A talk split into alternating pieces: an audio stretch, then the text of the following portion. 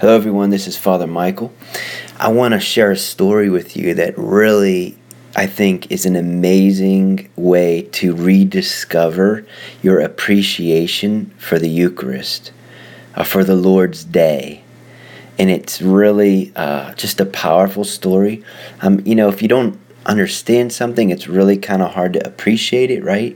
You know, if you watch football and you've never understood the game, it's kind of hard to sit there and appreciate it, right? If you've watched uh, Olympics and you don't understand the game in the Olympics, it's kind of hard to appreciate it. That goes with any, you know, basketball, football, soccer, you know, on and on, hockey, you know, you name it. Name something you don't understand, and it's kind of really hard to sit and appreciate it. And so this story really captures an appreciation for what the heart of the Eucharist is about. And so please listen in now as I let Matthew Kelly tell this story.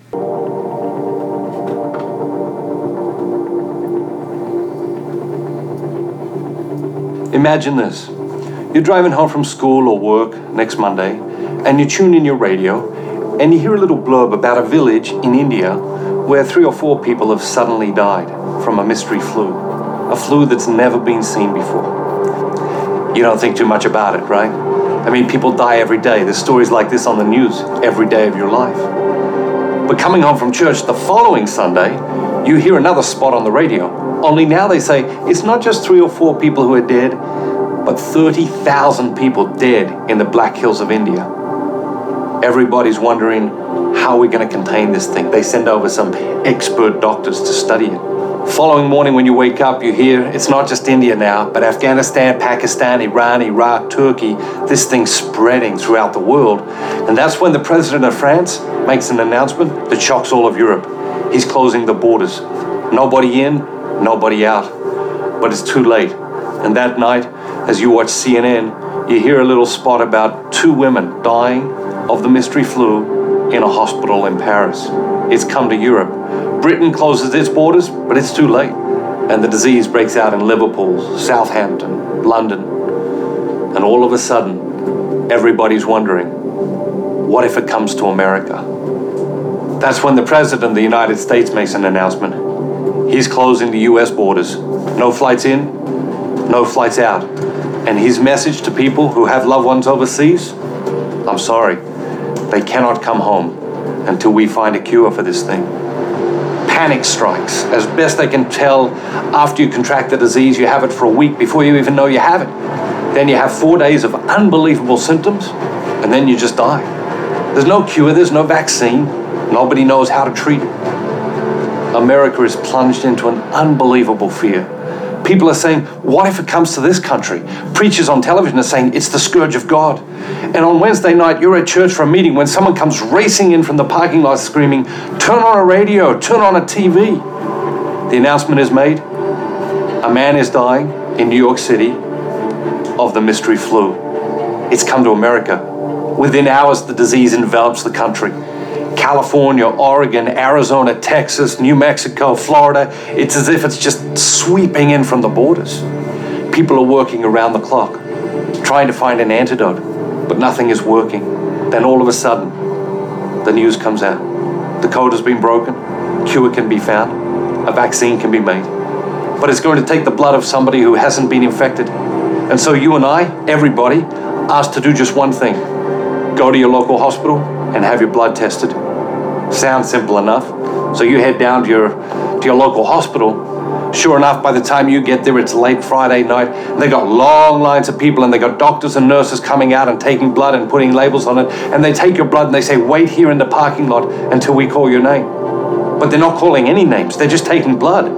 Everyone who shows up, they're just taking their blood and taking the blood into the hospital, and they're not calling anyone's names. And you sit around and you wait, scared, wondering, what on earth is going on here? Then all of a sudden, someone comes racing out of the hospital, screaming a name and waving a clipboard. You don't hear them at first. They scream a name again. You don't hear them again. But then your son, he tugs at your jacket and he says, that's me.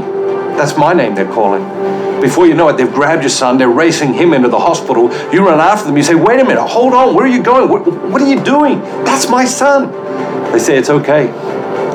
We think he's got the right blood type. We just need to check one more time.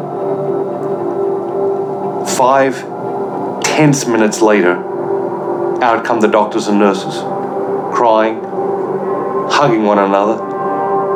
Some of them are even laughing. It's the first time you've seen anybody laugh in more than a week.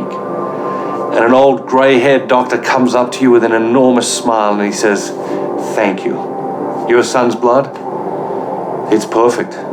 It's clean, it's pure. He doesn't have the disease. We can use it to make a vaccine and put an end to this thing once and for all." As that news begins to spread across the parking lot, people begin to scream and pray and laugh and cry. But then the gray-haired doctor, he pulls you and your spouse aside and he says, "Can I see you for a minute?" You step over and he says, "We didn't realize it would be a child, and so we're going to need you to sign a consent form." You don't think too much about it. You begin to sign the form, but as you do, you realize that there's a box for the number of pints of blood to be taken, and you notice that the box is empty. So you look up at the doctor and you say, "How many pints?" The doctor looks away. He says, "We didn't realize it would be a child." You look at the doctor again and you say, "How many pints?" And that is when the old doctor's smile fades. He says, "We're going to need it all." You're going to need, what, what do you mean you're going to need it all? He's my only son. Doctor grabs you by the shoulders, he shakes you, he says, "We're talking about the whole world here. Do you understand that? The whole world." You say, "But I mean, can't you Can't you give him a transfusion?" Doctor says, "If we had clean blood, we would, but we don't. Please, we need to hurry. We need you to sign the form." What would you do? Well, you sign the form because you realize it's the only thing to do. And then the doctor says to you, "Would you like to have a moment with your son before we get started? Could you walk back into that hospital room where your, where your son sits there saying, 'Mommy, Daddy, what's going on?' Could you tell your son you love him?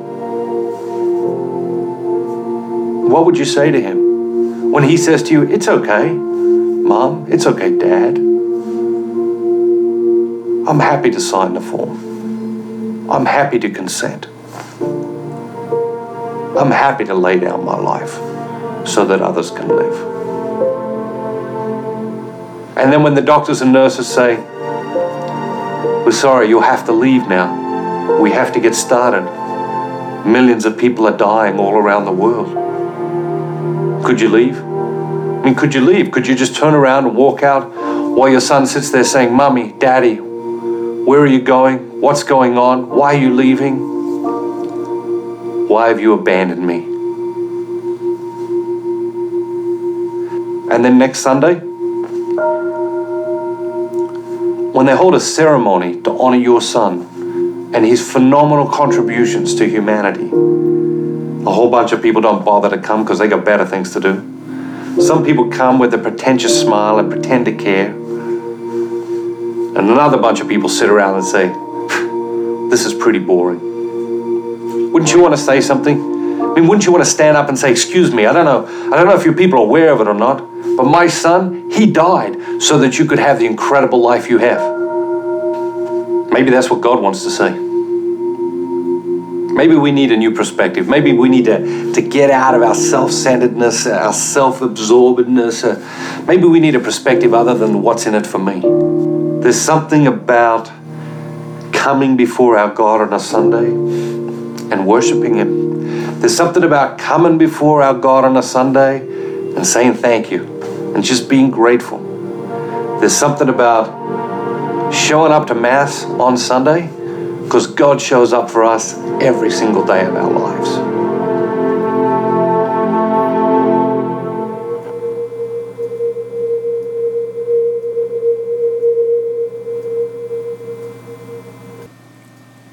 Thank you guys for listening. Isn't that a powerful, powerful story? Again, if you want to listen to it, the, the live version on YouTube, I just would encourage you to go to YouTube, type Session seven Epidemic, and you'll see it there. And it's uh, it's just powerful because, you know, let's be honest, um, we don't understand. We're in this life on earth, and this life is so short, and we really don't understand what happened on Calvary. We we have, you know, we know Jesus died on the cross for our sins, but that might be the only thing we've ever heard. But did you ever think about it um, in the way that Matthew Kelly tells that story? Um, you know, that it's his blood that the Father gave his only Son. Think about that. You know, for you that are, for those of you that are parents, think of the love you have for your kids. You know, when you go to Mass, think of the Father's heart, how, you know, he had to give up, willingly gave up his only Son for you to have the cure, the vaccine for your sin, so that you and I could be cleansed of our sins and live forever. You know, that story is about um, living um, a life on earth, you know, which is great, but nothing compares with eternal life. You know, Mother Teresa says, if I can give you any advice, she says, I beg you to get closer to the Eucharist and to Jesus. You know, the word Eucharist in Greek means thank you. After that story, you could see how you come to Mass not thinking about what am I going to get out of it, but you come to Mass to say thank you. And again, we don't say thank you when we don't realize that everything is a gift. You know, how many times have we not said thank you? It's because we haven't realized that we're receiving a gift.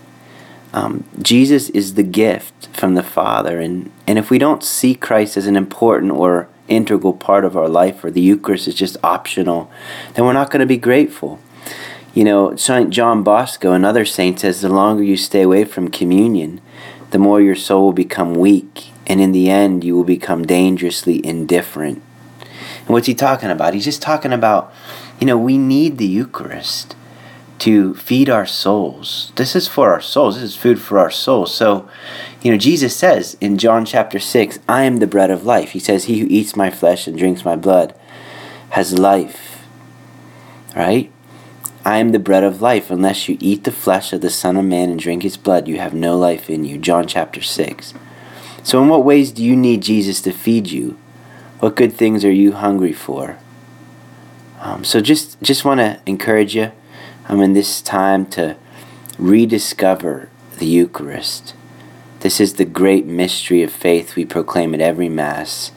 And please take time to come to adoration, where here at Saint James we have Jesus exposed in the Blessed Sacrament from Sunday evening at six p.m. all the way through until Thursday midnight. Um, twenty-four hours each of those days. So just come Sunday six p.m. all the way to Thursday midnight. Come and see him. Come and say thank you. Come and experience the grace of the Holy Eucharist. When will you start? When will you start?